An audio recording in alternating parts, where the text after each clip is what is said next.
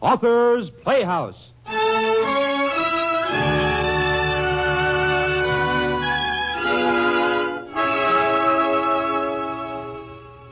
Presenting Lafcadio Hearn's moving story of immortal sacrifice, The Soul of the Great Bell.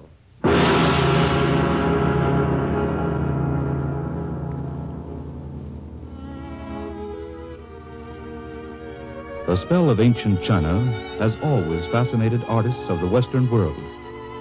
In our time, few writers have recreated the magic charm of Cathay with the incomparable artistry of Lafcadio Hearn. Tonight, Author's Playhouse presents one of Lafcadio Hearn's most famous stories The Soul of the Great Bell.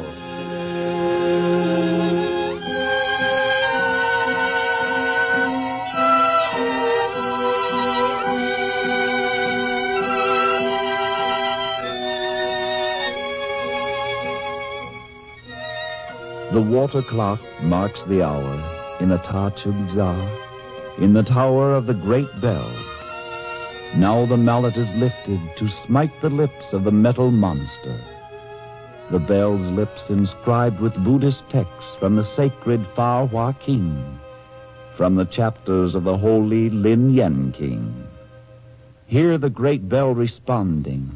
How mighty her voice, though tongueless.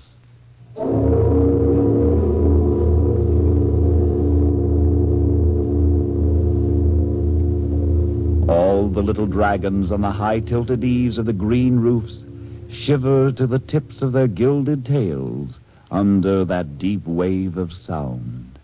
All the porcelain gargoyles tremble on their carven perches.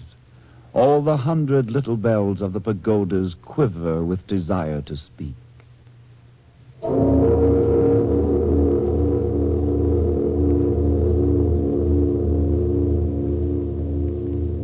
And after each huge shock, how wondrous the multiple echo and the great golden moan.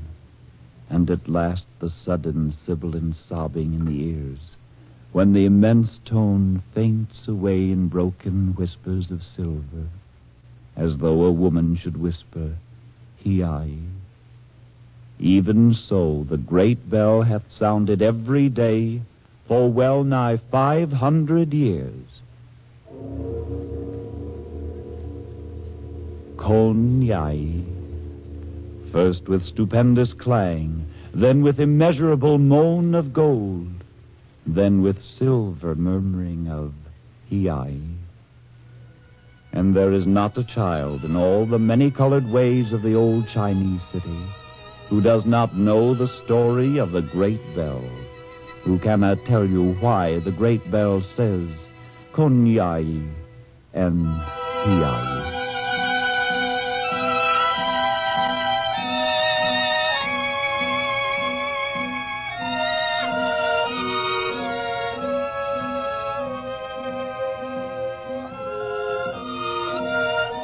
Now, this is the story of the great bell in the Ta Chung Za, as the same is related in the Pei Hia Tu Chu, written by the learned Yu Pao Tsen of the city of Kuang Cha Fu.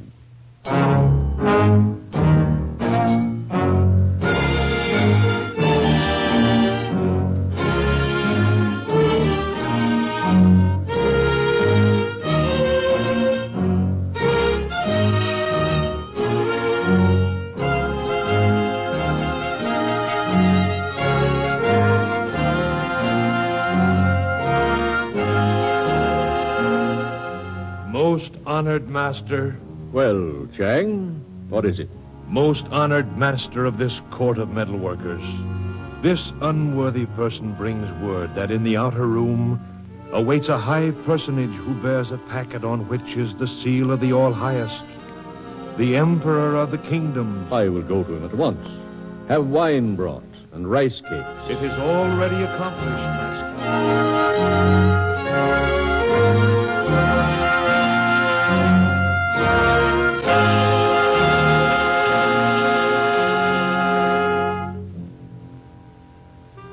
Welcome in the unworthy house of this humble molder of metals. I bow before the most worthy official, Huan Yu. My simple abode is not fit for the messenger of the celestially august Emperor of the Kingdoms. To your skilled hand I bring the command of the mighty Yang Lo, of the illustrious Ming Dynasty. I prostrate myself before the hand and seal of the all highest Emperor of the Kingdoms. See that the word of the Emperor of the Kingdoms is brought to pass in the smallest detail, caster of molten metal. It shall be as the Emperor commands. Will not the honorable bearer of the imperial word wait to partake of my unworthy wine? At the risk of not fulfilling the seven courtesies of hospitality, Kuan Yu, this low person must continue on his way. But the honor of your offer will be remembered. May I conduct you to the gate? It is not necessary. On the business of the Emperor of the Kingdoms, one's feet have wings. Farewell. May the gods speed you on your august way. I bow. Farewell.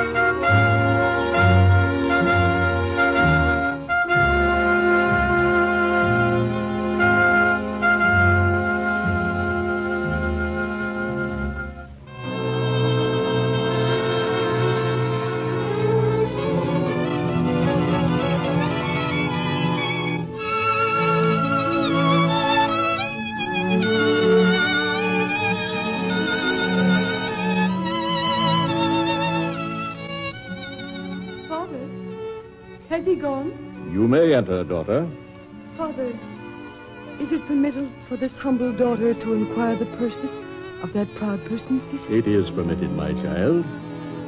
Here is the missive he left with me. Oh, it is a seal of the Emperor. There is naught to fear. Uh, let us open the packet and read the contents. How beautiful the characters and the decoration. The hand of the Emperor is ever beautiful. Uh, but listen, daughter. Your humble parent has been greatly honored. From the celestially august, the Son of Heaven, Yang Lo, to the worthy official Kuan Yu.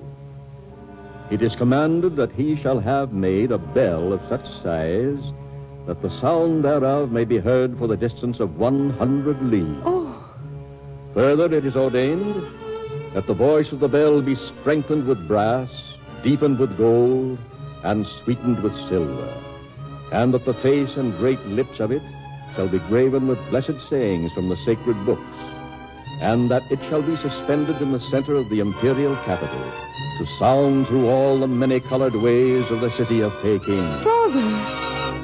Father.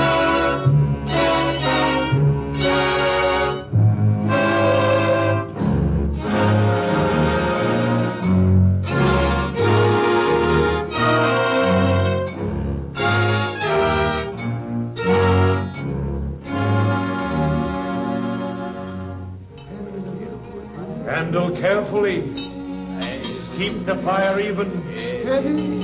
Handle not so roughly. Beware, 'tis molten metal. See, my child, look down upon the labor of these men, and wonder at the power in the word of an emperor. Most illustrious Father, these are not the men accustomed to work in the court below. No, little Tonyai. These are the master molders, the most renowned bellsmiths in the empire. Truly is it written, the master may accomplish only according to the skill of his workers. How wise, my father. Most worthy Kuan Yu, the mold is prepared. The metals are fused in the melting pot. Master, we are ready to cast. Father, I fear. It is but the roar of the boiling metal that frightens you, my child. The crucible is so huge. It seems filled with liquid flame. That is right, my child. And the flame roars as the elements boil and fuse together. Now watch, little Tonyai. Watch the creation of a mighty voice that shall be heard over a hundred leagues.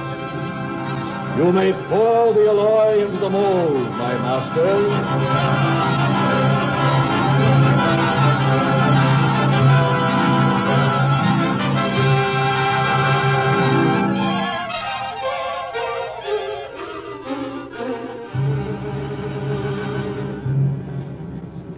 It is time. See, the mold is cool. In my country, we work not this way. In your country, they cast toys. It is two weeks now that the metal has been cooling. Surely the heart of the bell is forged. Most worthy master, the mold and the metal may now become separate. With care, Chang. Drive the wedges gently. Split the mold, that the voice of the bell may become free. Ready, men? Now, begin.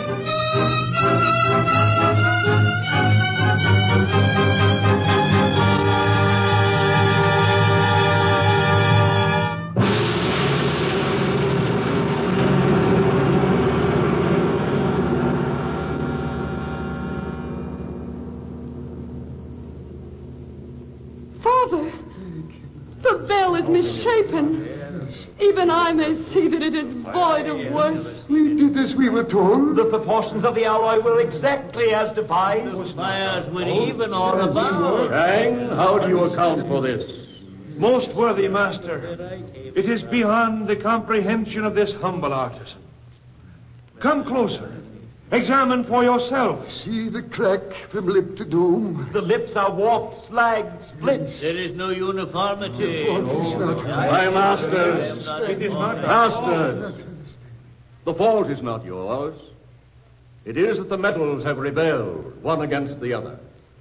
The gold has scorned alliance with the brass. The silver would not mix with the molten iron. Let the molds be prepared once more, and the fires rekindled. Let the work begin again.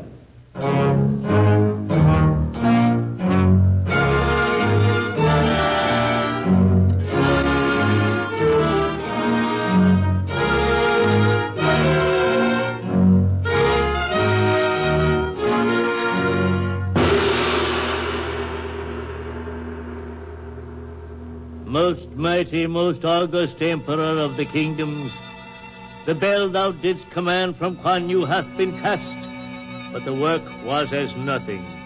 It must be performed again. We have heard.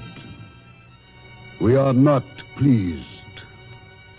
This time, we shall speak nothing.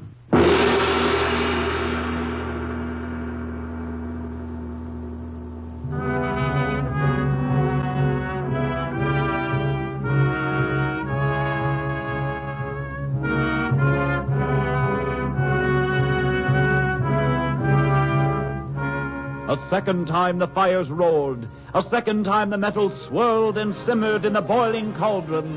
And finally, a second time the bell is cast, the wedges inserted in the mold. Easy. This time we must not fail. Gently. Gently.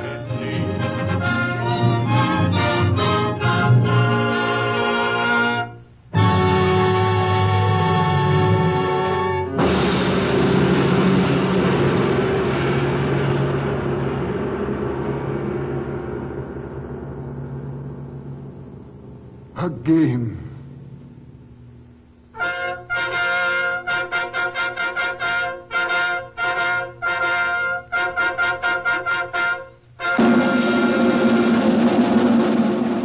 From the mighty Long Yo, the celestial and august, Kuan Yu and Fu Yin, twice thou hast betrayed the trust we have deigned to place with thee.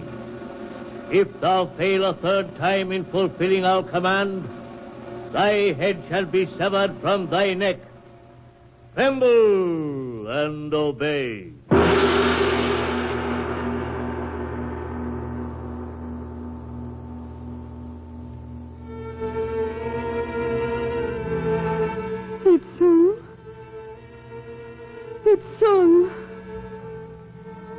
Come to me. I cannot sleep. It's sung. What is it, little one? Why does not sleep come to your weary eyelids? Rest cannot come before mine eyes until the fate which o'erhangs my father has been safely put away. There is naught for a daughter to do save pray the gods that harm will not befall her. Nurse, nurse, you do not understand.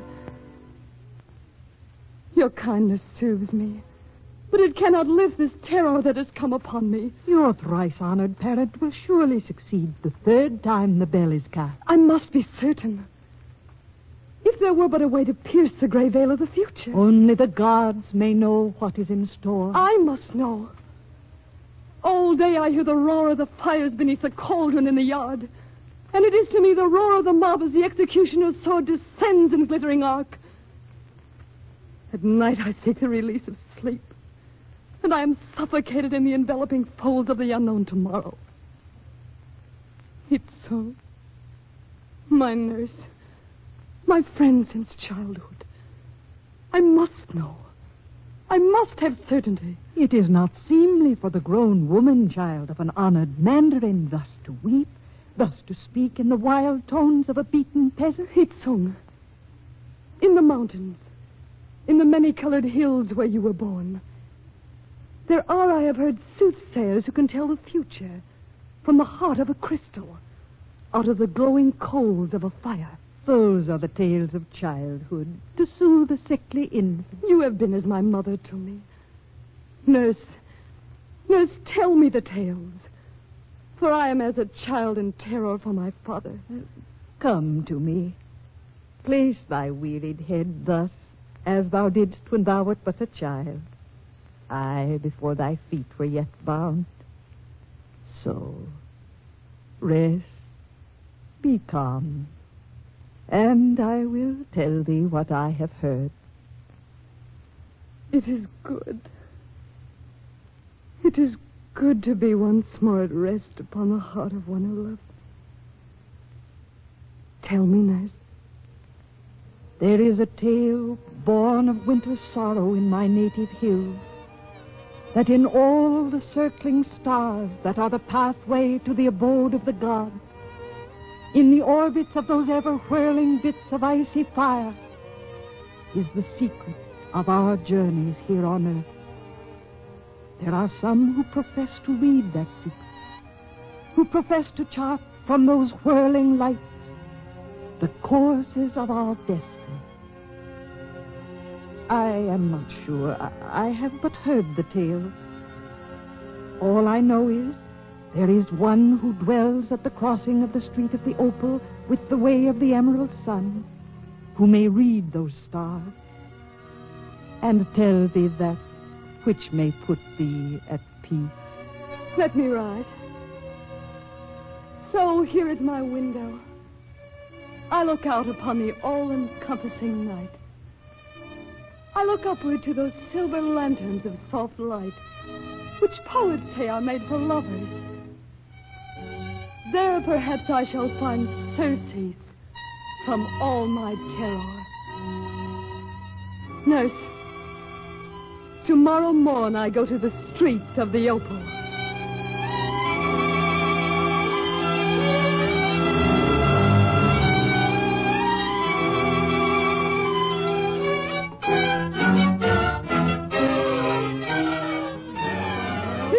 This must be the doorway, Itsu. Your most honored father would not be pleased. We will say no more.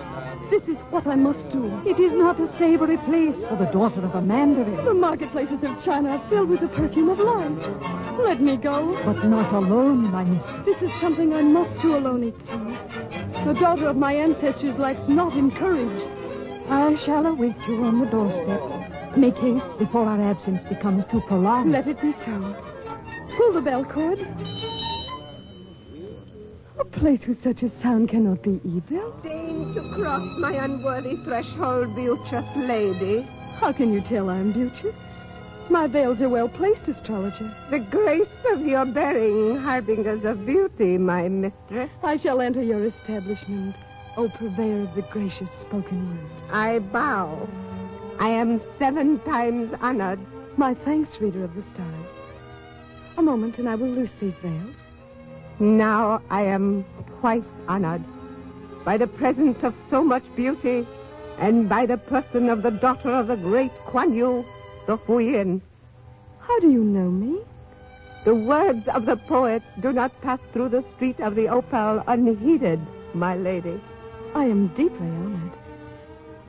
I have come to borrow your wisdom, astrologer. For wisdom, the price is never small, my lady. I will pay a great price for the answer to my question. Even 100 pieces of silver, mistress? Even 100 pieces of silver? What is your question, daughter of the Mandarin? By what means may my father be saved? I. Your honored parents task is indeed great. For this answer, there are many calculations to be made. Time is passing with every drop that leaves the water clock, astrologer. Within the space of but two hours, the fiery liquid will be poured into the mold. I will make haste. First, incense for the placating of the gods.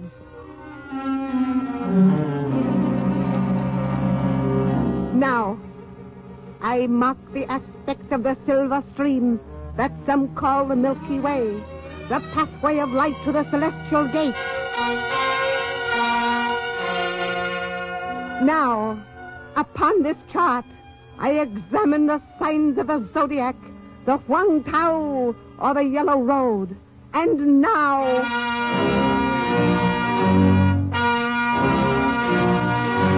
the table of the five hin, or principles of the universe. And finally, the mystical book of the alchemist. Hurry! Time is restless. Oh, the answer is clear. It is as certain as the closing of that book. I hang upon the essence of your word. It is written. Gold and brass will never meet in wedlock. Silver and iron will never embrace until.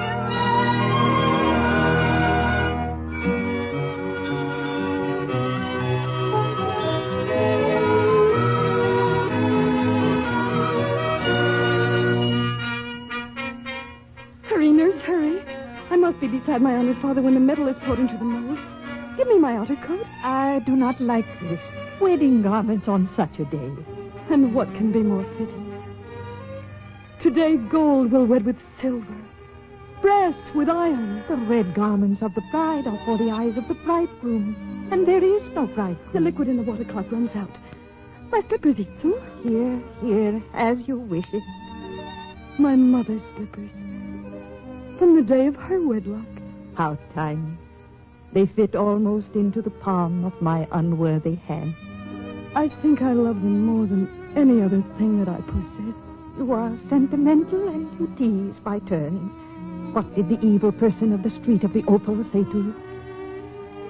I know the secret of my father's future. Come, Itsu. I am ready. Am I not beautiful? You are more lovely than the red lily that grows by the streams in my native hills. Come, Itsu. My father waits.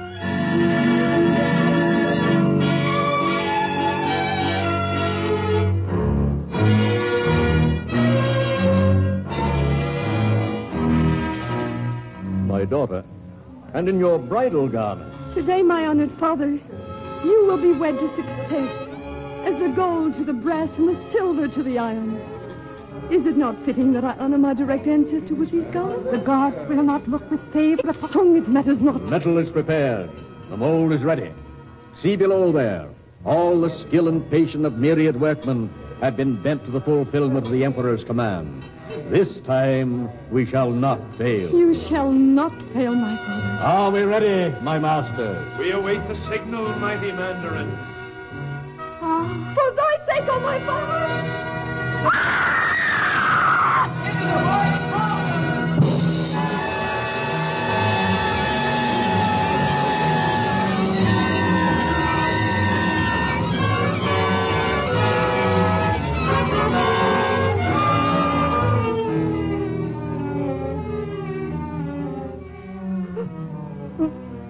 What hold you there?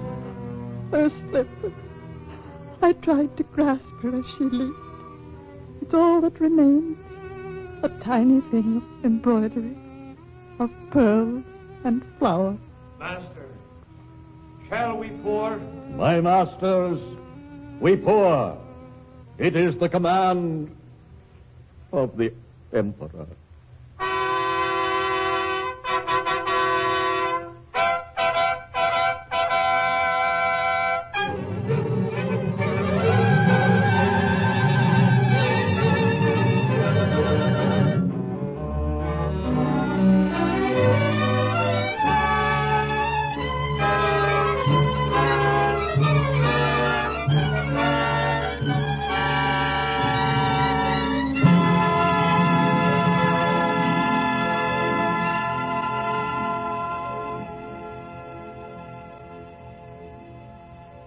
Ready, Master. The bell is true, perfect. I see. I see the gold is wedded brass, and the silver embraced iron. The bell is suspended. It is ready, Master. Let the bell be struck. It has a mighty voice, though tongueless. The Emperor will be pleased.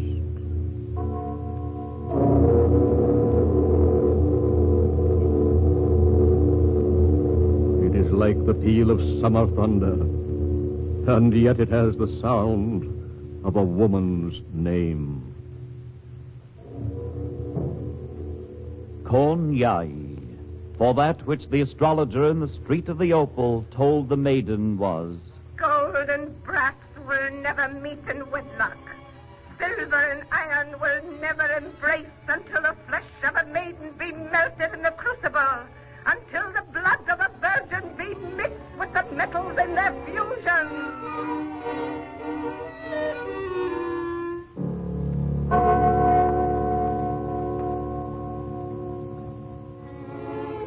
And to this day, well nigh 500 years, between each mighty stroke there is a long, low moaning heard. And ever the moaning ends with a sound of sobbing and complaining, as though a weeping woman should murmur, Hi. And still, when the people hear that great golden moan, they keep silence. But when the sharp, sweet shuddering comes in the air, and the sobbing of Hiai, then indeed do all the Chinese mothers, in all the many colored ways of Peking, whisper to their little ones, Listen, that is Konyai crying for her slipper. Listen, that is Konyai crying for her slipper.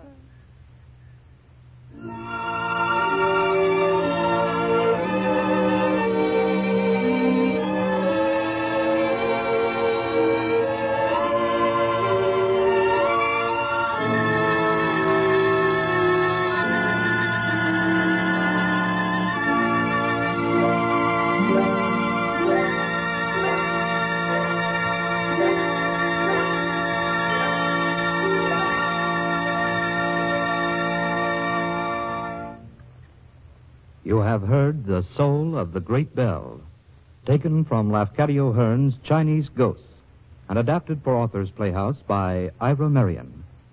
Mr. Albert Cruz directed.